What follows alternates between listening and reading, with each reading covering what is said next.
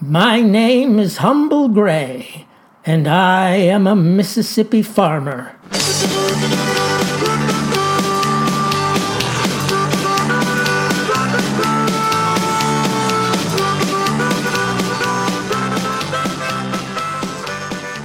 Today I'm going to review a photoplay entitled Wonder Woman 1984. That's right, 1984. Now don't be fooled. It didn't come out in 1984. No, sir. It just hit theaters in December.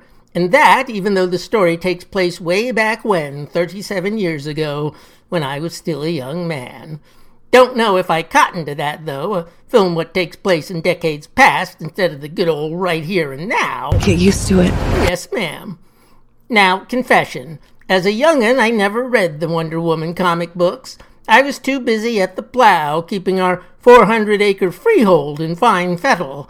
And if there was time for leisure reading, the Holy Bible was the text of choice in our house, not colorful cartoons with bam and pow and such in the little squares. If I wanted to read about a wonderful woman, I'd turn to the Book of Ruth. That's what I'd do. But I know you folks are more interested in these secular tales, so anyway, here goes.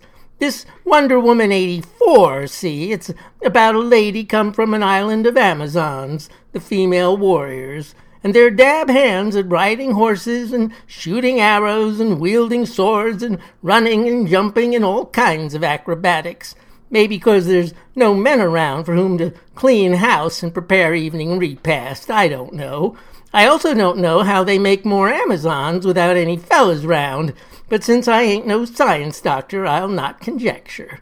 So, turns out one of these women, named Diana, she left the island behind so she could win World War One for us and date an American flyer. But this gent, one Steve Trevor, he got all blown up in the first movie. Not only that, but 66 years later, our Diana, who, being an Amazon, hasn't aged a day, is still carrying a torch for her man. Meantime, under the guise of her regular workaday self, she's got an important job at the Smithsonian in that bastion of democracy, Washington, D.C. Then the movie gets into all kinds of tomfoolery with this thing called a dreamstone that brings back Wonder Woman's boyfriend and transmogrifies her jealous coworker and then there's this and that about an evil, but maybe not really evil, but kind of evil gentleman who wields the power of the Dreamstone for his own ends. He just goes off. Anything you dream of, you can have it. Like an audience? That'd be nice. But enough about me. Truth is, there's a lot of stuff going on in this flicker. Uh, I mean, more stuff than actually happened for real in the 80s, which was a dull and boring decade. Now, the reviews on this one have gone from bad. You know, I'm not so keen on this one. To worse. But you know what?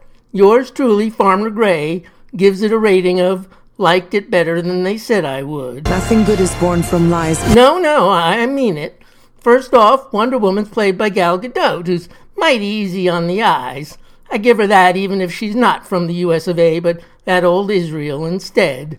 And the idea that you can have anything you want just by wishing for it, but that you end up with a monkey's paw situation, i.e., you regret wish you wished for anything, that's sort of interesting, right? Like what would happen if old Farmer Gray wished his fields would sprout gold instead of corn?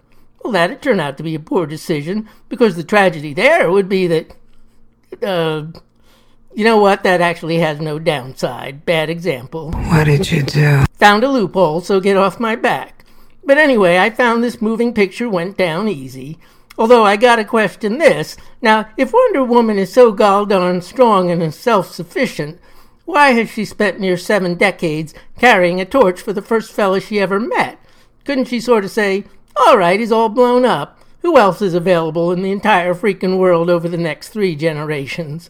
I mean, honestly, it's like, let's make her a superwoman who can stop bullets with her bracelets, but is a what you call hot mess when it comes to men.